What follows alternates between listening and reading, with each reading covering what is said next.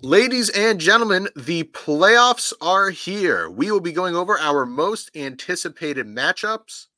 We're going to go over the fallout of Black Monday and some of the head coaching vacancies. We are also going to talk about our top three, bottom three. But first, we're going to talk about teams that missed the playoffs that probably shouldn't have. You're not going to want to miss that. This is the Fumblerooski podcast.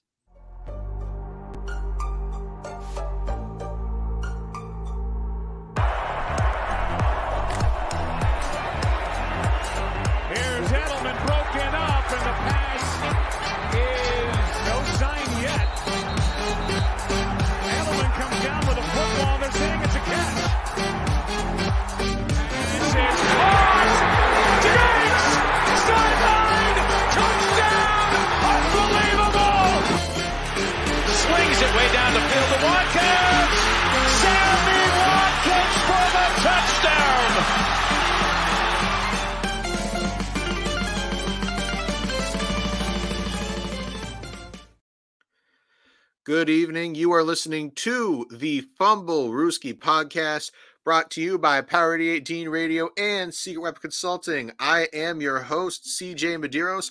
With me is my good friend and co host, Adam Wright.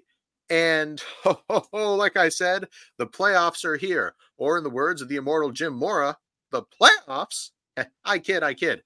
So, like I said, we're going to go over where we're going to start with teams that missed the playoffs. We're going to talk about some of the most anticipated matchups. We're going to touch on some head coaching vacancies.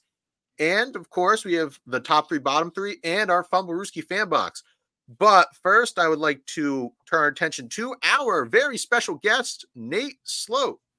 So, Nate, it's been a while since you've been on. We have a lot of new followers. Why don't you tell us who you are? I'm Nate Sloat. Um, work with Adam a little bit um, over at Woo Sox, uh, Holy Cross, doing production work there.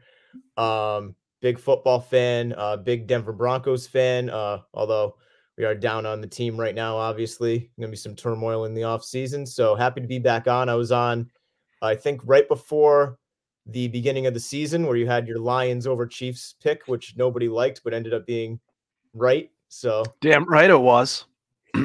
last name too. So yeah, happy to be back on and uh looking forward to talking some football, some playoff football. Don't worry, Nate. The ride never ends. For Denver, that is. but we are going to start out with playoff misses. Now, as we know, playoffs, some teams make it, some teams don't. And there are some teams that should make it that end up not making it. And, you know, we all know who you are, Jacksonville. And, you know, maybe there are some others like uh, the Vikings who suffered through injuries, but that's not for me to decide. Adam, would you care to get us started? Well, there's the obvious pick that's the Jaguars, but I'm going to go with the Seahawks. This is a team that really looked like they were on the up and up, and they still kind of are. They finished with the exact same record that they did last year at nine and eight. Um, problem is that uh, clearly Geno Smith isn't the guy, and I think the biggest mistake they made this past offseason was signing Geno Smith to that large contract. Um, they didn't need to do that. They needed to. I mean, they've run out of first round picks that they had that were that were high up there, um, that were good enough to draft a quarterback of that caliber. But now they're stuck with the Drew Lock and Geno Smith carousel, and they're the rust around them looks good, but that's the problem. The quarterback is not it. So they need to find that one guy, that one guy who can elevate the rest of this roster to Super Bowl contention. Uh, otherwise, they're going to be stuck in in football purgatory for years to come. Yeah, that's the thing with them is that they kind of jumped the gun on Geno Smith, thinking like, oh, he's finally figured it out. No, he's Geno Smith, and he caught lightning in a bottle, like a lot of quarterbacks, journeyman quarterbacks do. Case Keenum is a good example. Um, even Daniel Jones, um, who knows? He ha- has a couple years left to really tell that story. Um, but there are a lot of quarterbacks that kind Ryan Tannehill, a lot of quarterbacks that kind of catch fire, then kind of fizzle out again and Geno Smith had one good year, extend them, and now they kind of need to go looking through the draft, seeing if they can find a quarterback that doesn't have a lot of value in the draft and try to build them up that way. I, that's the only way I see them getting a, some good quarterback play going forward. And Geno Smith was good during during this time this year. 20 to 9 touchdown interception ratio and 3600 yards. It's just not good enough. Like people people people confuse good with good enough to win a Super Bowl. Geno Smith was just not good enough. He's not the type who's going to elevate your roster. He's been a journeyman for years. DK Metcalf needs a better quarterback. It's that simple. Yeah. You have a That's wide true. like DK Metcalf, you need a kind of Patrick Mahomes, Josh Allen caliber quarterback. Jaxon Smith-Njigba, DK Metcalf, Tyler Lockett. Uh, the tight ends that they have year in year out are always really good. Even Um, a quarterback like um, Tua would work in Seattle, I think. Just someone like that who has Yeah. an explosive arm and can make plays. Yeah. It, also, uh, I do want to touch on what you said about being good enough versus being good. Now, his stats, like you mentioned, they are good, no? However, we have to take this with a grain of salt, especially when you look at last year's stats, where he threw for over 4,000 yards. He threw for 30 touchdowns as well, and he only had 11 picks and a completion percentage of on the doorstep of 70%. Now, I'm sorry. He was he good? Yes, but was there still a fall off? Also, yes. And let's talk about the draft for a second since y'all mentioned it. They have pick 16. So they weren't bad enough to outright tank, but they didn't just have that extra bit of gas to make it to the playoffs. And at pick 16, unless you trade up, I'm here to tell you right now, you can kiss prospects like Caleb Williams, Drake Maye, and Jayden Daniels goodbye. Right. So the question is do you reach on a guy like Michael Penix or JJ McCarthy, national champion? Maybe someone like Bo Nix. I don't know. There's going to be no easy answers, and you used up all your early firsts, and uh, well, you made your bed now lying at Seattle. Even that far back, like right in the middle of the pack, like that, might be too far to get a Michael Penix. Like I think their values are going to rise Yeah. a little bit just because you got teams like the Broncos, you got teams like the Vikings who are going to be there. like, we need a quarterback right now because, or else, like, who knows what we're going to have. Kirk Cousins is gone in Minnesota. Russell Wilson probably gone in Denver. So, who really knows if Seattle has a chance for a mid tier quarterback in the in that spot? You are correct. Yeah. And, and uh, I'm going to say, speaking of Denver, we're now going over to our favorite Denver fan, Nate. Uh, who's your most disappointing playoff miss?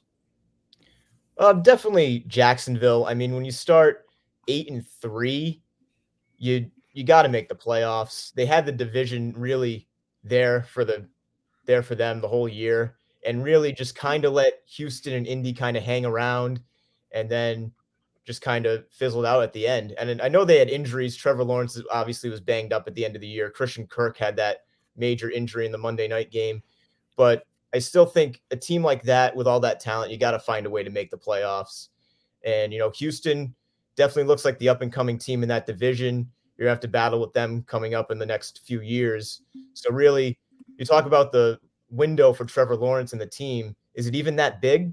So I think really they needed this year where the Chiefs are kind of on the down low, the Bills kind of, you know, who knows with them. When the AFC is wide open like that, you got to make the playoffs and see what happens.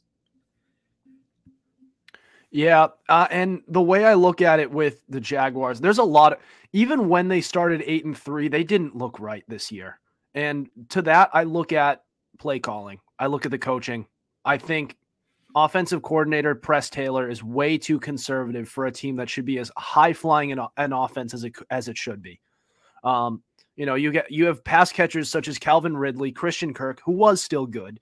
Uh, you have Zay Jones, uh, you still have Z- you uh you still have Evan Engram, and you have Trevor Lawrence to throw to all of them, and a pretty good offensive line, and Travis Etienne Jr. There's really no excuse for being a dink and dunk offense like they were.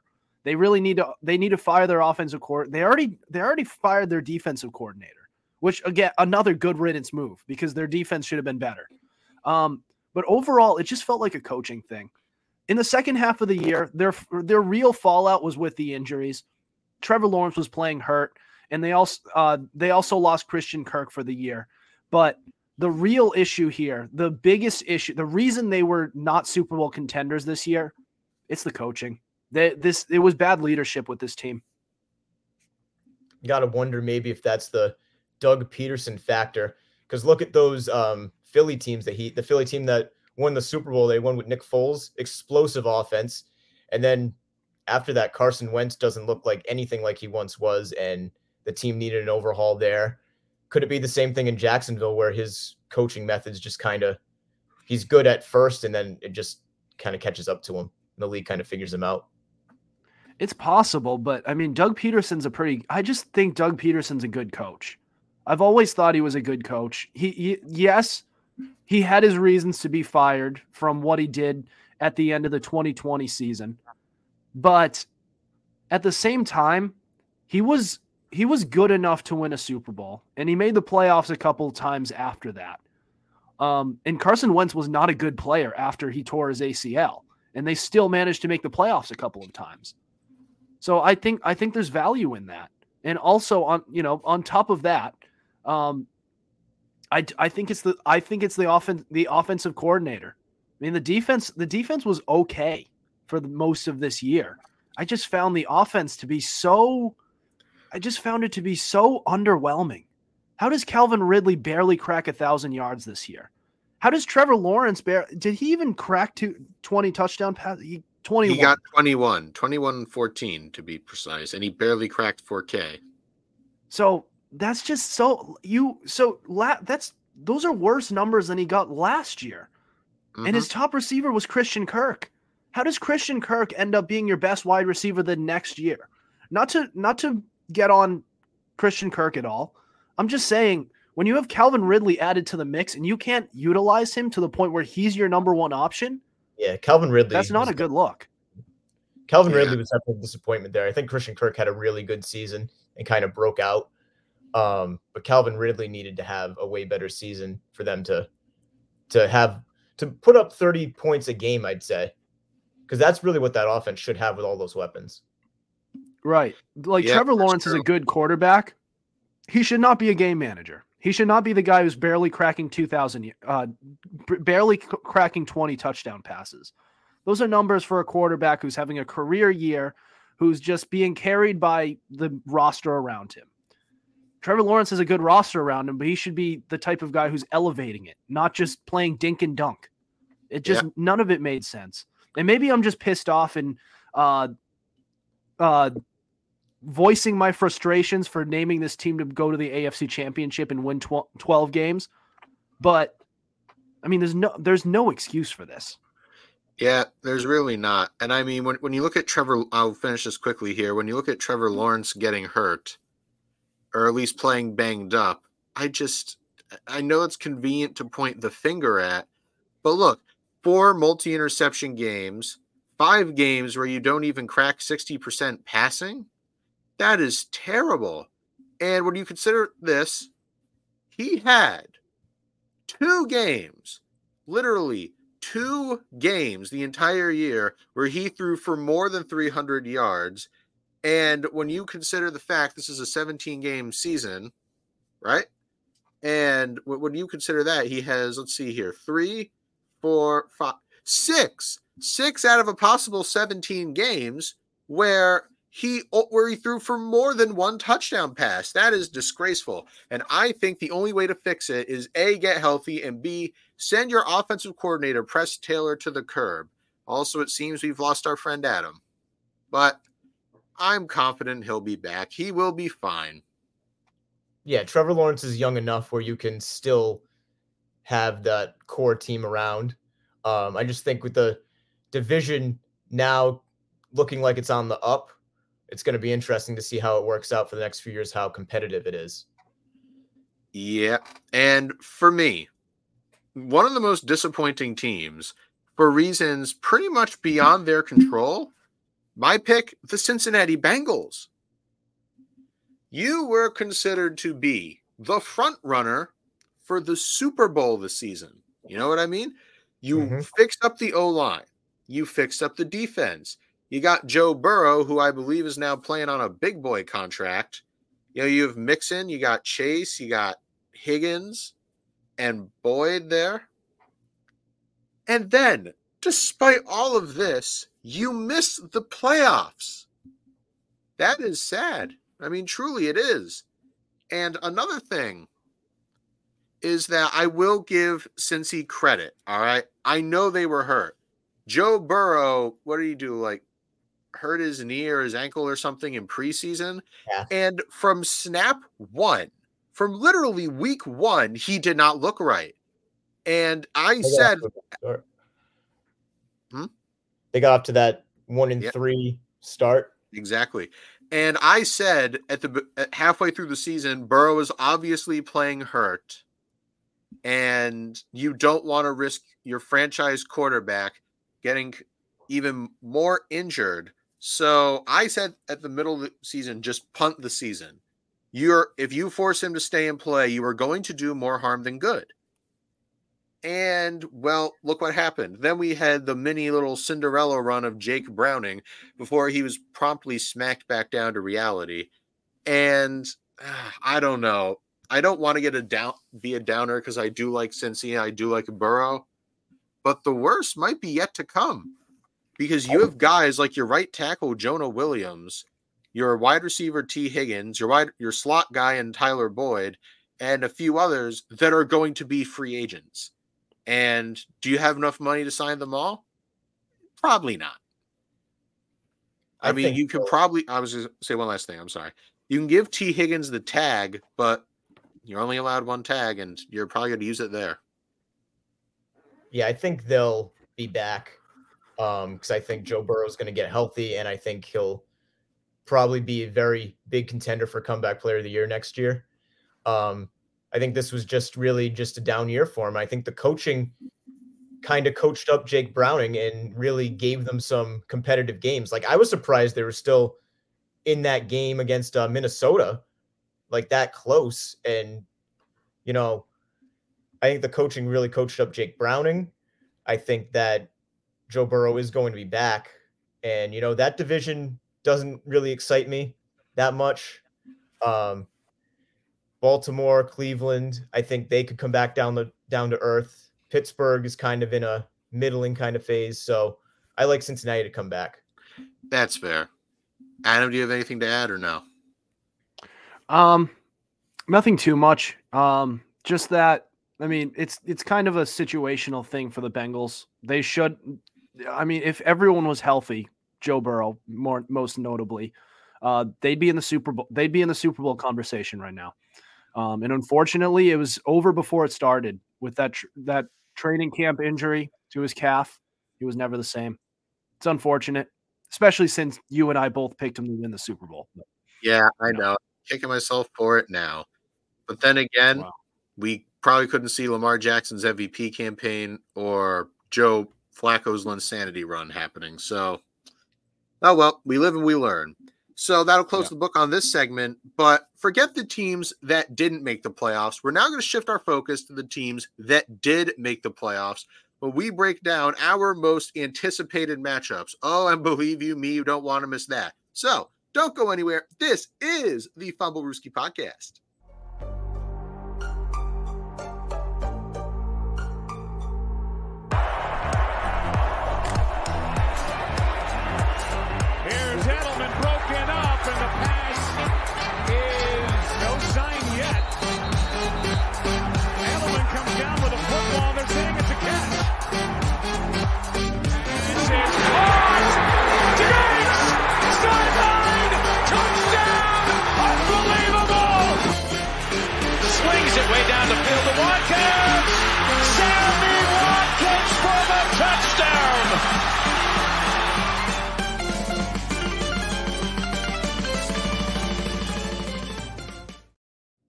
Welcome back to the Fumblerooski podcast, brought to you by Power 18 Radio and Secret Weapon Consulting. I'm your host, CJ Medeiros. With me is my friend Adam Wright and our very special guest, Nate Sloat. So, as I teased earlier, we are now going to tackle some of our most anticipated matchups of the playoffs. The brackets are set, the teams are preparing, and ladies and gentlemen, playoff season is here. So, we're going to switch things up here. Nate, would you like to start and tell us what you view as the most anticipated matchup for these playoffs? So on Sunday night, I was sitting there on my couch watching the remainder of forgot what game was on, but I was watching the remainder of that late slate game, and the NFC picture comes up. And in the six seed, we got the Rams, and the three seed, we got the Lions. And I jumped up and I was so hyped because holy crap, that's going to be a good game. Rams, Lions, Matt Stafford returns to Ford Field to play the Lions, where he couldn't get them a playoff win, but now in he steps as a former Super Bowl champ with that pedigree. He knows how to win. Jared Goff on the other side for the Lions hasn't gotten a playoff win yet. Uh, no, I take that back. Hasn't gotten a Super Bowl win yet, but also been to the Super Bowl. Couldn't get the Rams there. Now is looking to be the savior for the Detroit Lions franchise. But you got Matt Stafford on the other side, who was there for 10 years. The storylines are just unbelievable. And I think the teams match up so well. I think it's going to be the best playoff matchup of the week. Adam, do you have anything you want to add or? Yeah, I I like that matchup. I it's my favorite one coming up. And uh listen, it's we could talk about the storylines for Matthew Stafford going back to Detroit. Um, no one's talking about the other end, which is Goff coming, uh, who's fa- who's also facing his former team um, in the LA Rams. So it's it's a revenge game in so many different ways, and you might. Th- this is a po- this is going to be a popular upset game. Uh, the the uh, the Lions are they could be without their tight end Sam Laporta, and on top of that, uh, the Rams are getting healthy. Cooper Kupp is there, Puka Nacua. They have Kyren Williams to to uh, run the ball as well. The offensive line is playing the best it possibly could. Um, and Matthew Stafford looks like the Matthew Stafford of a couple years ago, finally. So, ooh, this is going to be a fun one. This is this is going to be a popular upset matchup because the Rams, the Rams have they're loaded to the gills with weapons, maybe even more than the Lions. So that's going to be an interesting one. They're very sneaky, um, and they've been a sneaky team all season. Mm-hmm. The Rams. They they're they're seven and one in their last eight games, and the only one that they lost was in overtime on a kick return to the best team in football right now, which is the the Baltimore Ravens. So you can barely even count that one because they actually danced with them. Um, all right, but my my pick was the Green Bay Packers at nine and eight visiting the Dallas Cowboys. Now, in hindsight, this wouldn't seem like a very anticipated matchup. Um, besides Jordan Love, uh, in his first year starting, leading his team to the playoffs at nine and eight with a 32 and 11 touchdown interception ratio, over 4,100 yards, all great numbers. You know why I am really, really excited for this matchup? It's because of the history here. The past couple of games that these two have met over the past decade, in 2014 with the Dez Bryant no catch. Then there was the other one with the uh, the toe tap by I'm completely forgetting the other guy. The Jared Cook. Yep, Jared Cook's toe tap um, to get the team to get the Packers into field goal position in 2016 for the for the Packers run the table year with Aaron Rodgers. They started 4 and 6 to start the season. They won the rest of their regular season games. And uh, they finished 10 and 6, snuck into the playoffs, uh, made it all the way to the NFC Championship game. And along that road was uh, the one seeded, uh, what was it, 14 and 2? No, 13 and 3. The 13 and 3 Dallas Cowboys, led by Dak, Dak Prescott and Ezekiel Elliott. They also had Dez Bryant that year. Um, it was a close matchup, but they beat him. Here's another one, except it's not Aaron Rodgers this time. It's Jordan Love. And this is one that I am really, really excited for. You, correct me if I'm wrong. I think so. One of them was one of those games was at Lambeau.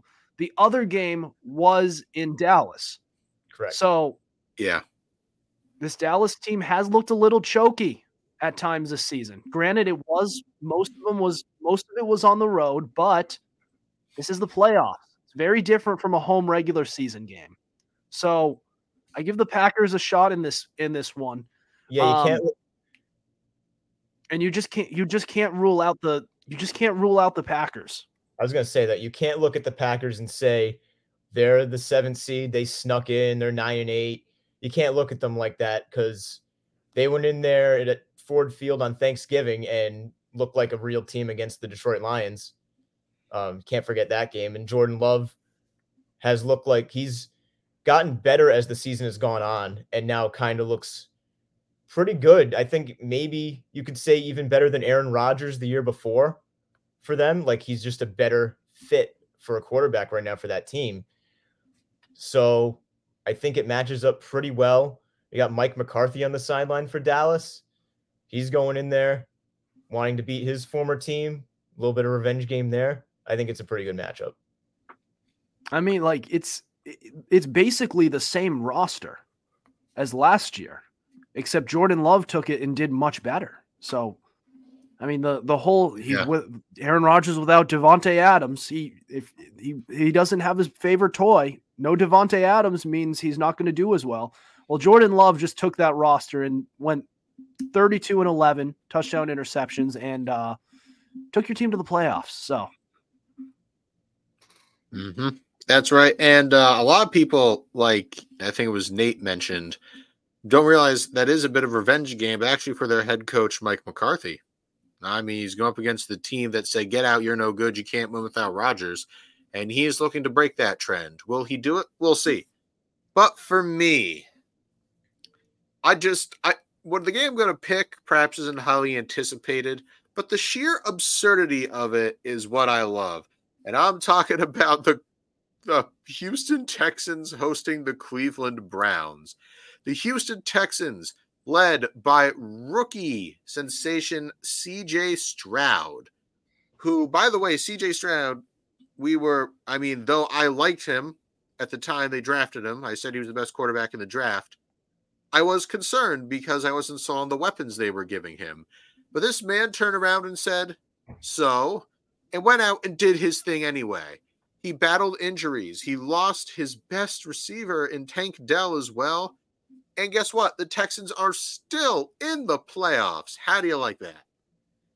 And who will they be hosting? But the Cleveland Browns, who they're like over $200 million man, Deshaun Watson, the king of the massage parlor there. Oh, well, guess what? He's hurt.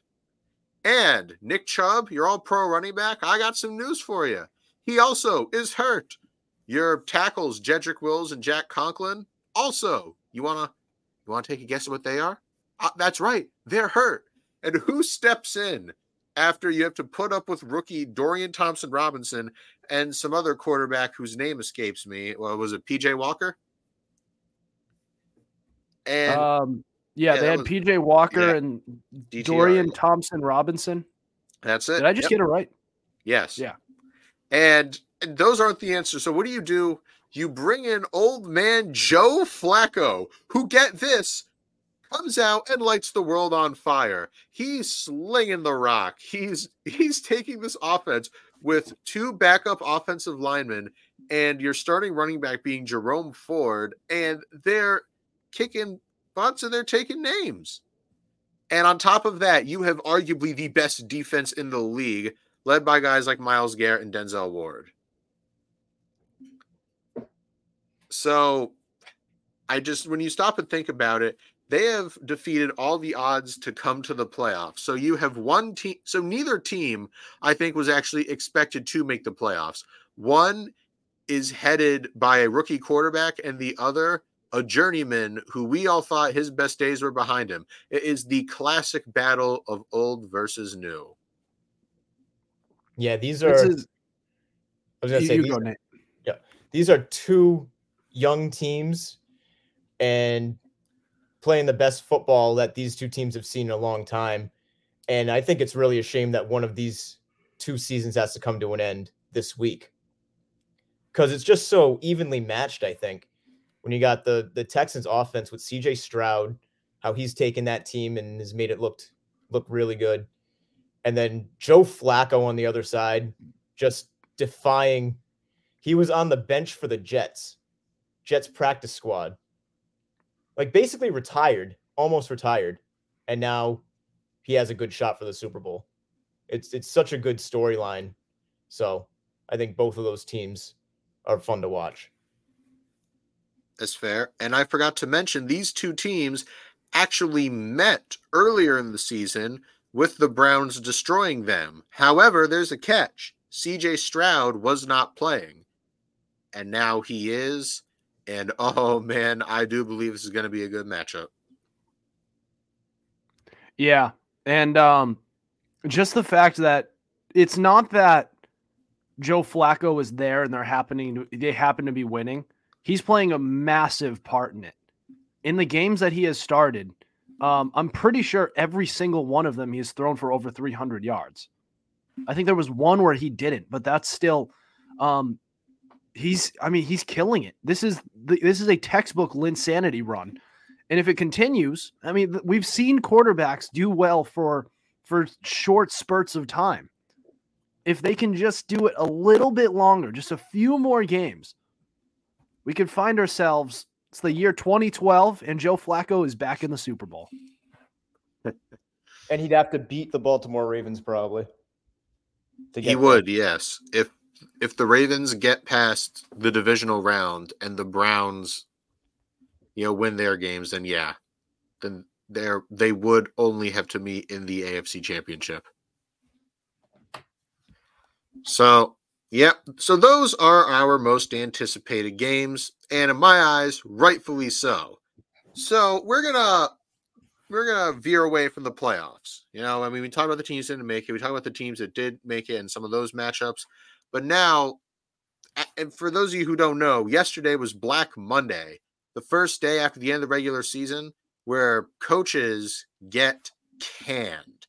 And there are some openings and there are some pretty big names that might be on the move. But we're not going to speculate just yet, at least not until next segment. So I know you can't afford to miss that. So please don't go anywhere. This is the Fumblerooski podcast.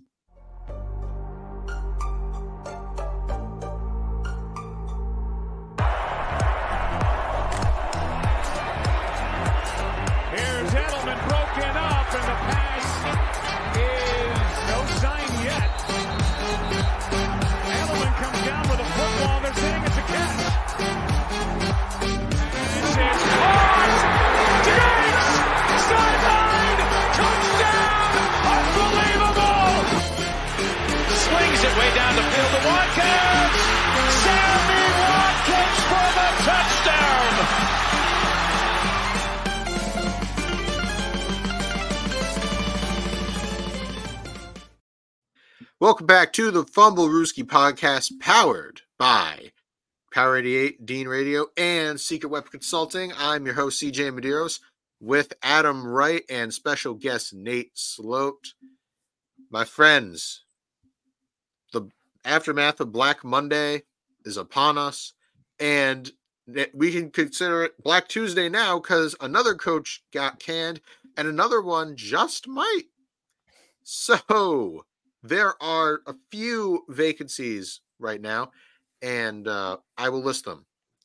As we know, the Carolina Panthers and Los Angeles Chargers and Las Vegas Raiders had their head coaches fired through the middle of the season. And since the season has ended, the Atlanta Falcons have actually got their heads screwed on right and fired the man who can't use his weapons and Arthur Smith after it was reported his job was safe, barring a collapse. But guess what? A collapse mm-hmm. happened. The Washington Commanders finally parted ways with the eternal underachiever Ron Rivera. And before this show started, shockingly, the Tennessee Titans booted head coach Mike Vrabel. Well, that last one I do think was unexpected. So, what do we make of this, guys? Make Mike Vrabel a Patriot right now. Right now. Uh, the the worst of Black Monday is yet to come with Bill Belichick uh, looking more and more likely to be fired by the day. Well, I was going to Uh, ease according to. Dang. according to Mike Reiss, um, apparently it is a hail mary that uh, Bill Belichick is still with the organization by the offseason's end. But Um, if you're the New England Patriots, now that Mike Vrabel has been fired, because let's face it, a lot of, there's been a lot of head coaching vacancies. Um, if you are if you are New England, you speed up this process and you kick Bill Belichick out the door as soon as you possibly can, because now Vrabel is available. Go and get him as soon as you can, because if you don't, the Chargers, the Raiders, the uh, the Commanders, all teams who could do uh, the the the the Panthers, they could do it.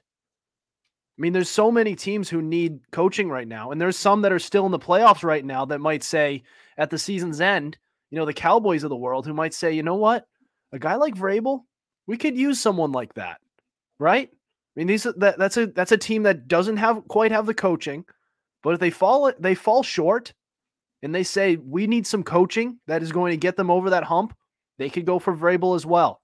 So if you are in the New England Patriots, um, or any other team that is interested in new coaching, you go and get this guy yesterday. I'm I'm looking at it like if I'm Robert Kraft, I think Vrabel's a great coach. I think he's going to get another shot at head coaching a NFL team. If I'm Robert Kraft, I'm thinking more outside the box, and I pick up the phone and I call Jim Harbaugh because he's a national champion, undefeated season at Michigan, and he's. I think he could walk in there and rebuild that offense while you already have the defensive pieces already for a good team, I think he can make the Patriots a threat again. Where Vrabel, he's more special teams, defensive minded.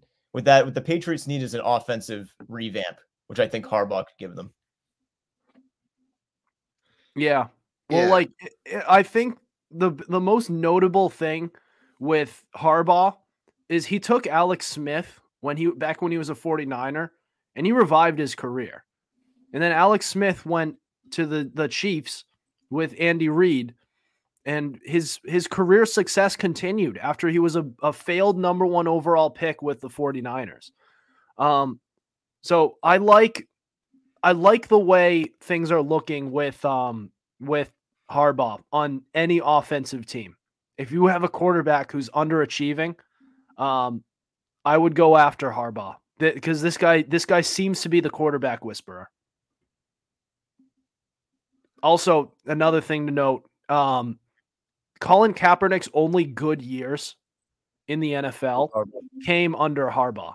Took him to a Super Bowl. Another That's right. true. They went to the Super Bowl, then they went back to the conference championship the year after that.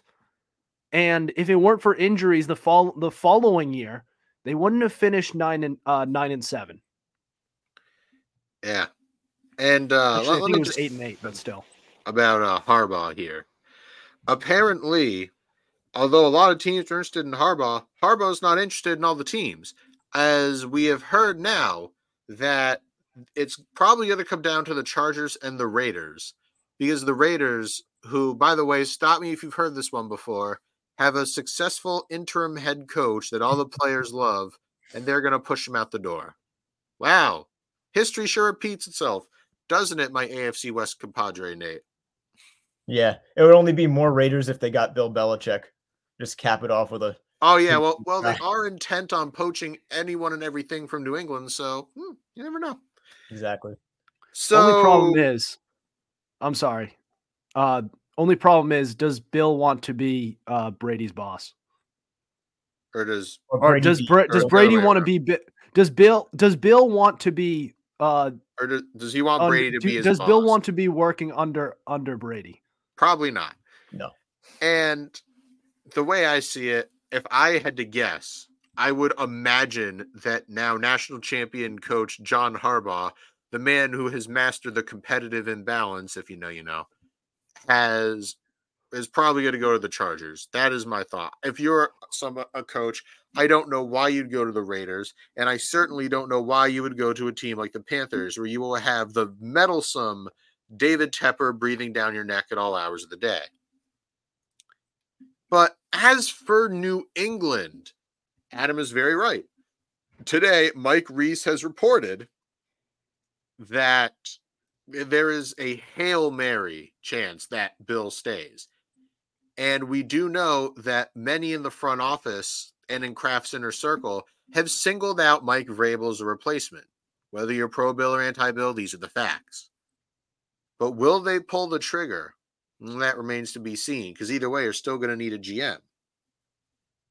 But so so let's just say, for the sake of the argument, the Patriots do move on from Bill. They hire Vrabel as their head coach, and the Chargers are able to wrangle uh, Jim Harbaugh, bring him back to the league. Does Bill Belichick go anywhere else? So if that so if my hypothetical scenario happens, the Panthers, the Raiders, the Falcons, the Commanders, and the Titans would still be in play. Do you think he goes to any of those teams or retires or what? I think he should strongly consider the Chargers, as Harbaugh should also strongly consider the Chargers.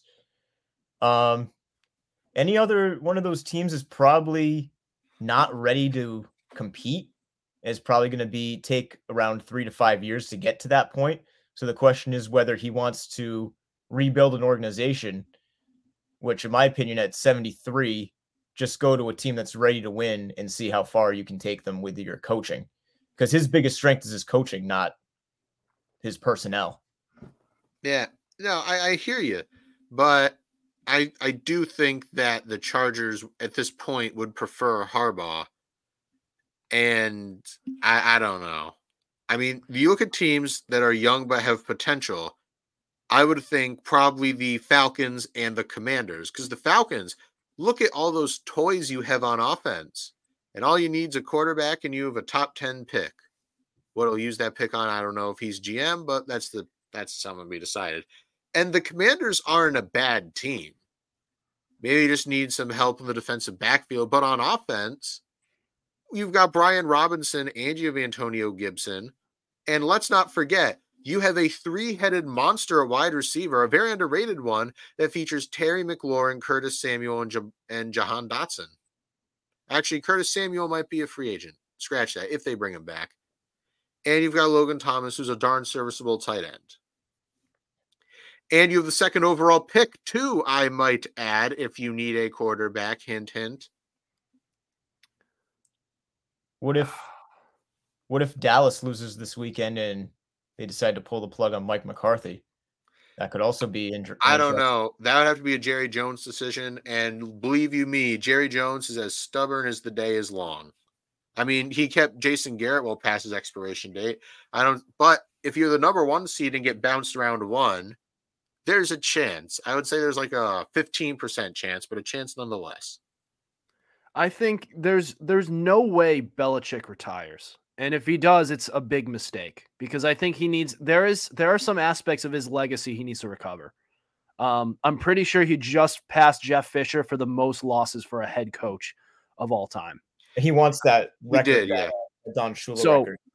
So like well, not, I mean, yeah, but that's just due to longevity, not because of how bad it is.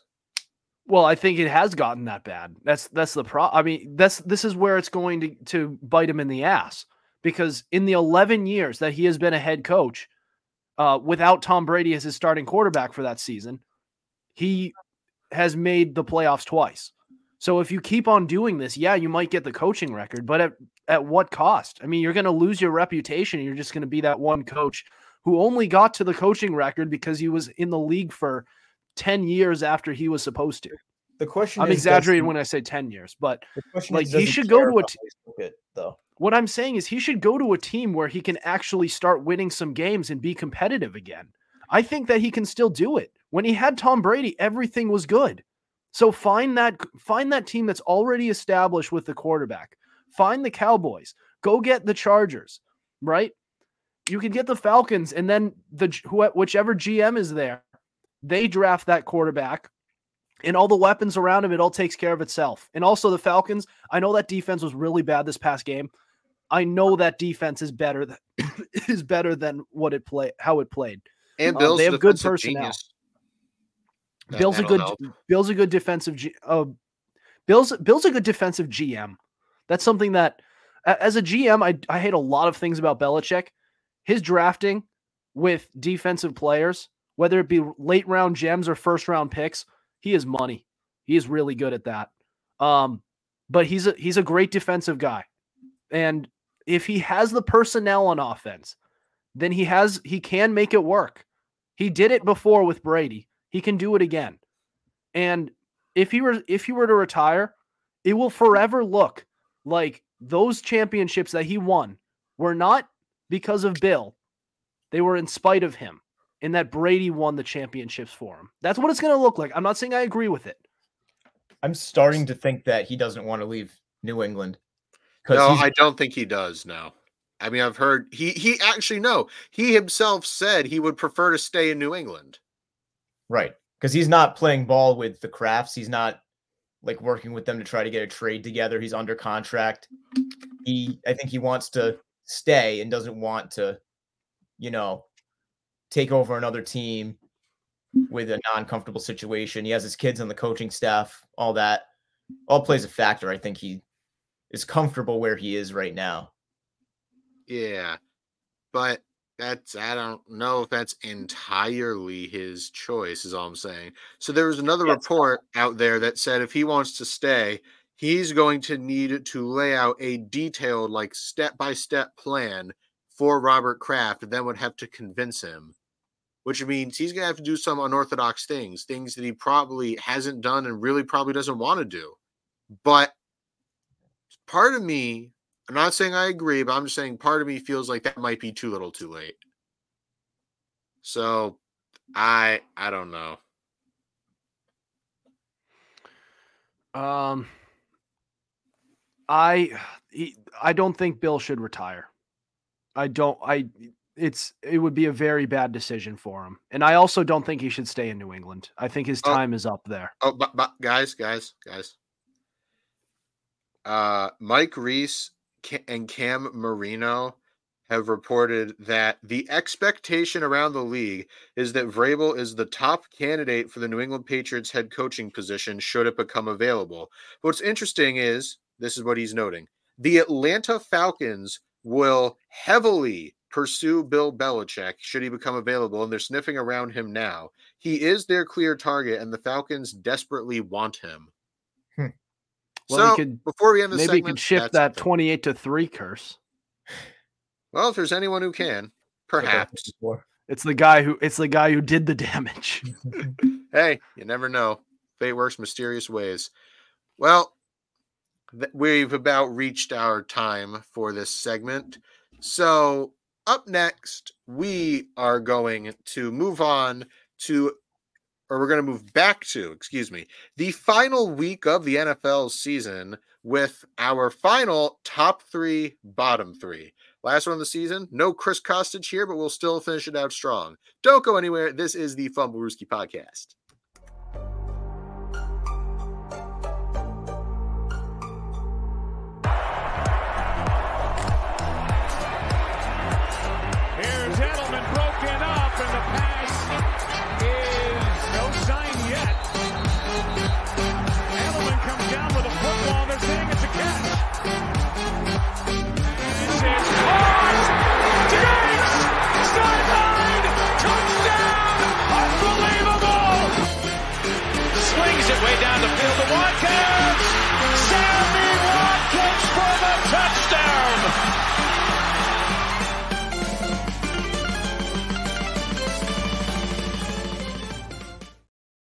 Welcome back to the Fumblerooski podcast, still powered by Power 8 Dean Radio and still powered by Secret Weapon Consulting.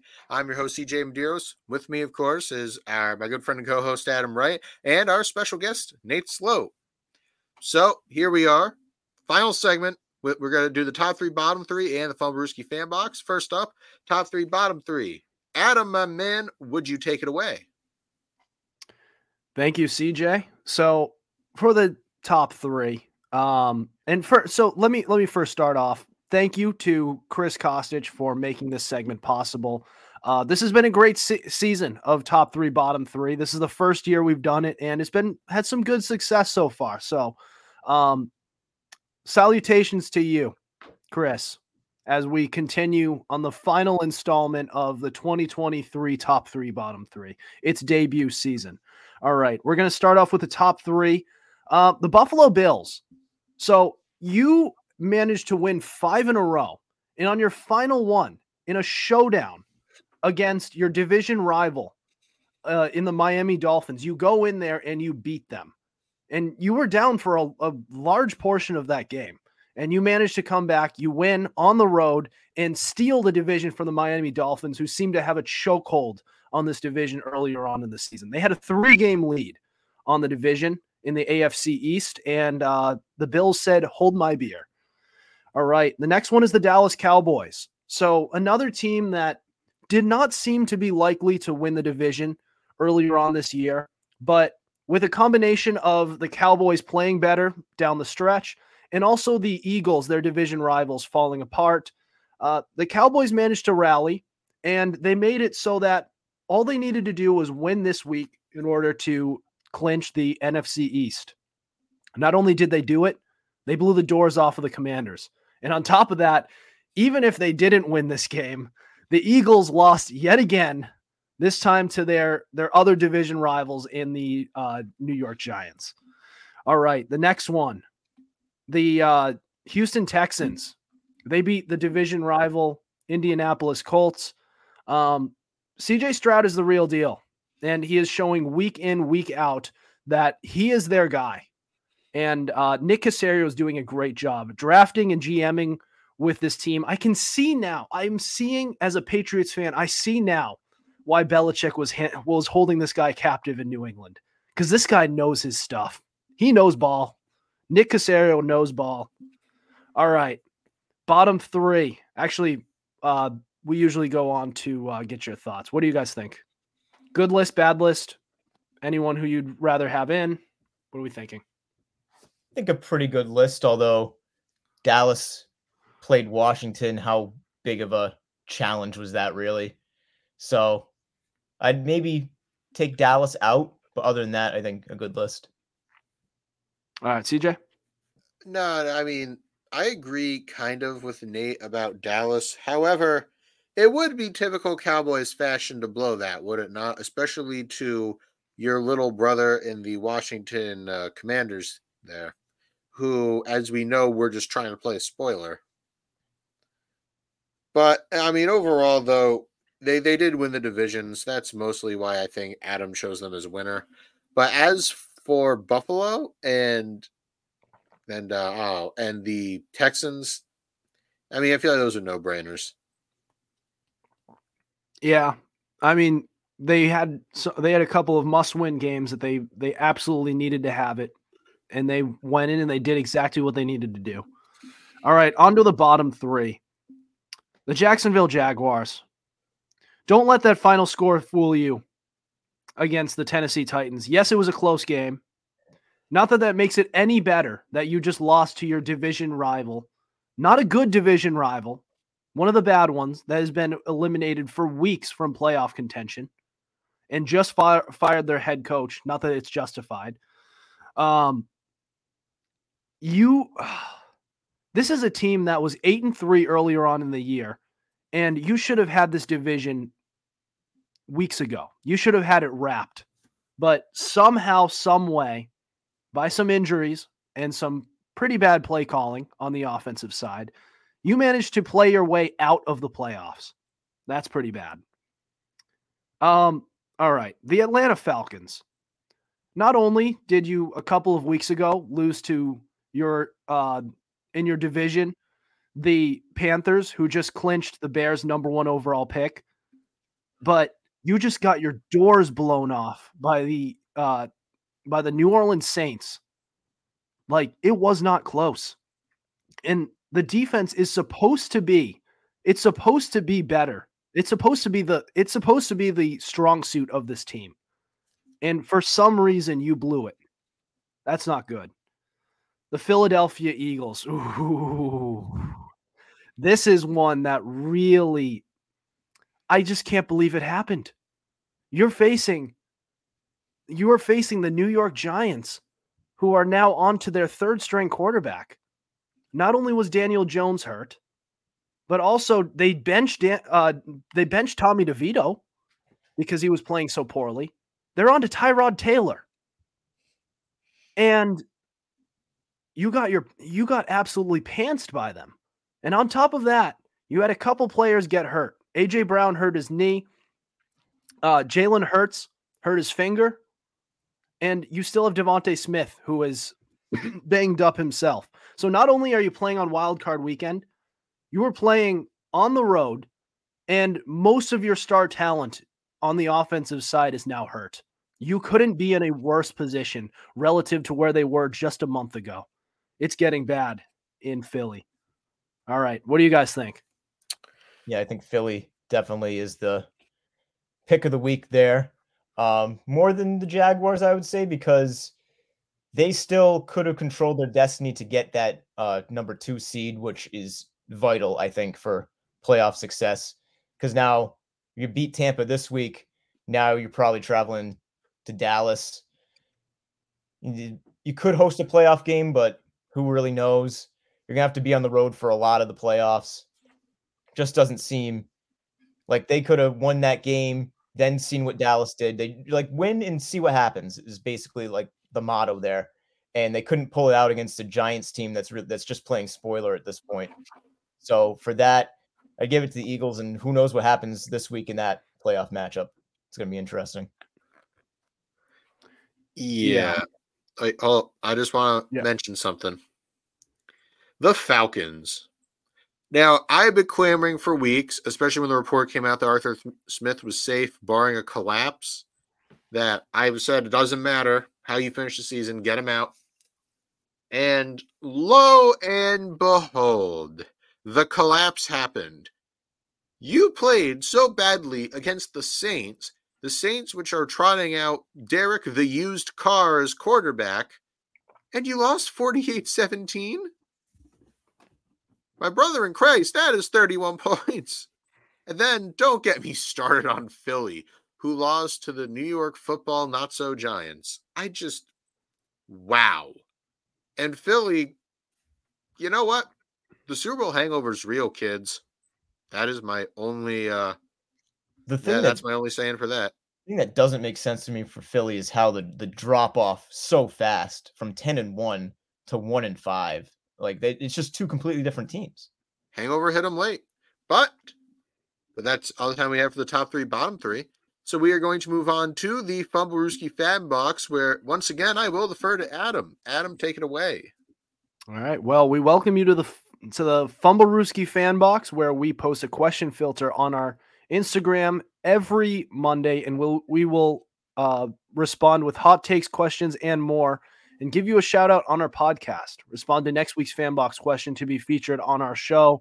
So the question of the week here was: uh, Now that the regular season is all wrapped up, looking forward to the uh, to the postseason. What is your boldest prediction for the NFL playoffs? We got some good ones starting with Cooper Matthews, who said Dallas makes an NFC championship game and wins it.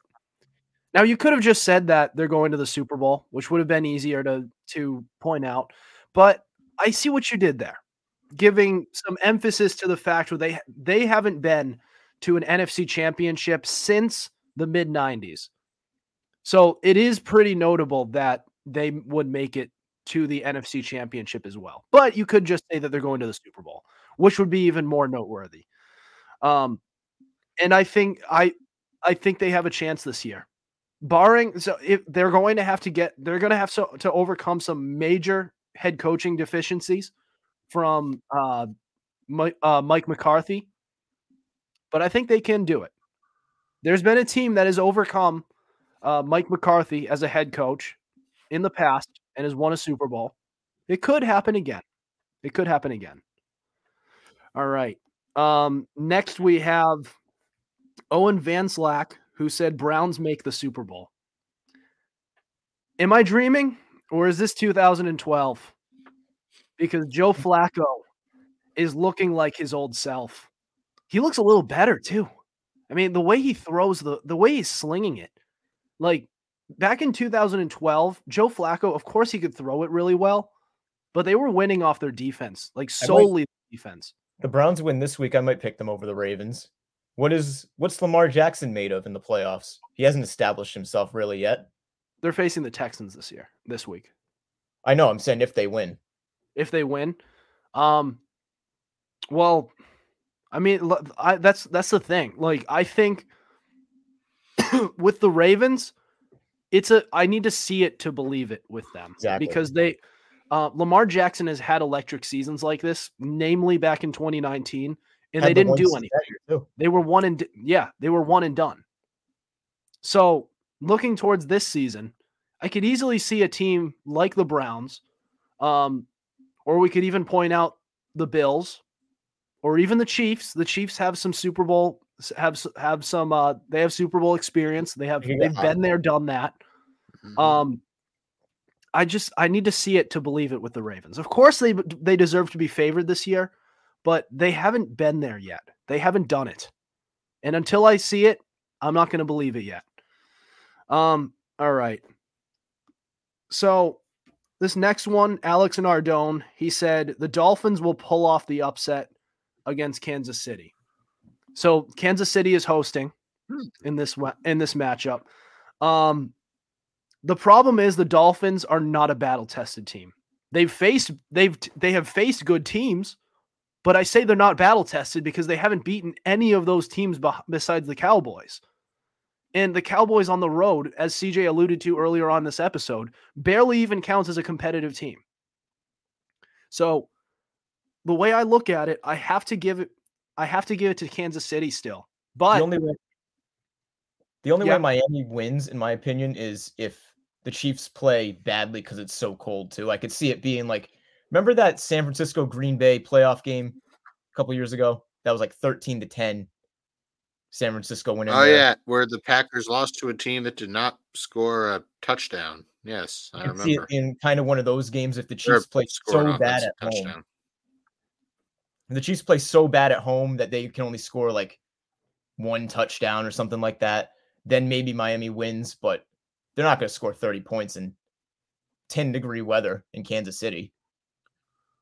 Yeah, I just don't. Uh, now, this is a bold prediction, so I respect it, and it is something that is possible because Miami does have a pretty good team. Um, the only reason I say it's probably not going to happen is because number one, this is a warm weather team. Number two, this is a team that just has not been able to beat competitive competitive squads. At least not yet. Maybe it could happen. Could happen this week. I don't think so. All right. Nate Sloat, our special guest here, said Packers upset Cowboys. I'll let you take it away with this one. I can see it for the reasons we listed earlier. Packers in previous playoff matchups against the Cowboys seem to have their number. Cowboys just they really get their fans to believe in them just to crush them 10 times harder. The 7 seed has not beaten the 2 seed since the 7 seed was implemented implemented into the playoffs yet. The Green Bay Packers with a young quarterback really kind of little expectations. Cowboys are the two seed. They could have two home playoff games, which is huge for them if they win this week. It'd be just like them to come out, underestimate their competition, and lose to this young Packers team that looks really good right now. And then Mike McCarthy just goes in there, doesn't show, doesn't have his team show up. I can see it. It's it's not only that, it's the fact there's just so much history behind the Packers and the Cowboys that I can just see the Packers pulling that upset. Just because they might be the Packers just might be in the Cowboys' head, uh, in their heads. Especially since a lot of these players on the Cowboys team were on those other teams, right? Especially in 2016. Dak Prescott was the starting quarterback then too. They were 13 and 3 and they lost in overtime. And that was a team that and it was a hard fought game, but holy crap, it's got to put something in your head where the next time you face them right now, you're going to be even though it's a different starting quarterback for the Packers, they're going to be thinking, "Man, I don't know if I don't know if we can do this this time." Um all right. Uh the next one we have Colin Ray said the Texans make it all the way to the AFC Championship game. The Texans are a team that has played much better than we thought they would. In fact, most people didn't even have them in the playoffs. It went from that in a blink of an eye to them having expectations to make the playoffs. In fact, a lot of people now think that they kind of underachieved in the in the later goings of this year. Um, for a couple of reasons. CJ Stroud was out for a few games, so they had to start Davis Mills. And then on top of that, they lost Davis Mills. Uh, uh, they lost Tank Dell. Their offensive line had a little flurry of injuries going on.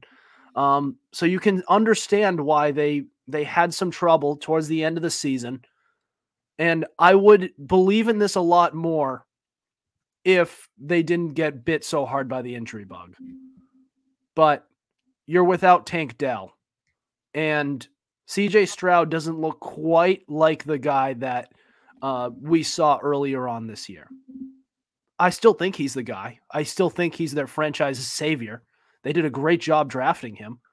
Um, problem is he doesn't have that much around him. He was able to do with more with less before, but there's a difference. We said this with Patrick Mahomes before the season started. There's doing more with less, and then there's being asked to do something with almost nothing. And what they have is almost nothing. If Nico Collins is your best wide receiver, then that's it. That's going to be it for him. Um, so we'll see what happens. Maybe they beat the they beat the Browns and they go on another insanity run. Let's see. But I'm not going to bet on it. All right.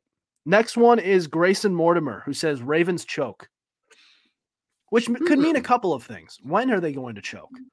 Are they going to make it to the Super Bowl and then choke? Are they? Is this even going to be competitive? Are they going to choke at the end? And which game is it going to be? But again, I so I mentioned this earlier on in the fan box. I need to see it to believe it with this Ravens team. We have not seen Lamar Jackson win. They've only won one playoff game, and it was in uh it was on wild card weekend against the Mm. Titans. You're gonna brag about beating Ryan Tannehill I think in the they, wild card matchup? I think they need to go all the way because this this Ravens team has proven they can beat San Francisco. Right. So So, by what- default, you look at this team as so by able- default, you look at this team as the best team yeah, they should go in all the the, league. Yeah, I feel like If they, they are don't, Super Bowl favorites, and you know, if I feel like any loss would be considered a choke, especially when it seems like every other team is hideously flawed, and the championship could arguably be theirs to lose. Way. The AFC is wide open for them. Yeah. Yeah. The, if they don't, then it's a problem. But again, I still need to see it to believe it. Is anyone here else hearing this cutting in and out? Are you guys hearing each other clearly, or is it just my connection? No, I'm hearing you guys I'm- fine. Yeah, me too.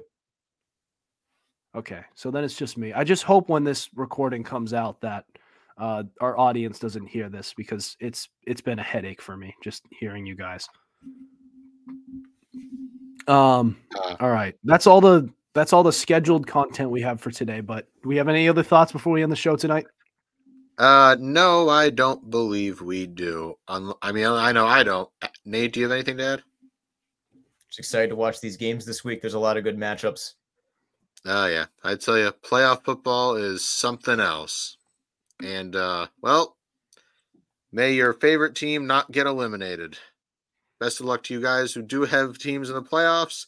But uh, but that will do it for us tonight. Thanks for listening. We have new episodes out on Tuesdays at 7:30 p.m. Eastern Time. And also be sure to subscribe to our YouTube channel. That's taken off. We also have all of our episodes available on Spotify, Spreaker, Apple Podcasts, iHeartRadio, Google Podcasts, and so much more. Also, be sure to follow our Instagram, labeled at Fumblerooski underscore podcast, to keep up with our podcast and latest coverage on NFL. Also, be sure to follow our TikTok at Fumblerooski Pod. And that will do it for us tonight. And we will see you next week. Over and out.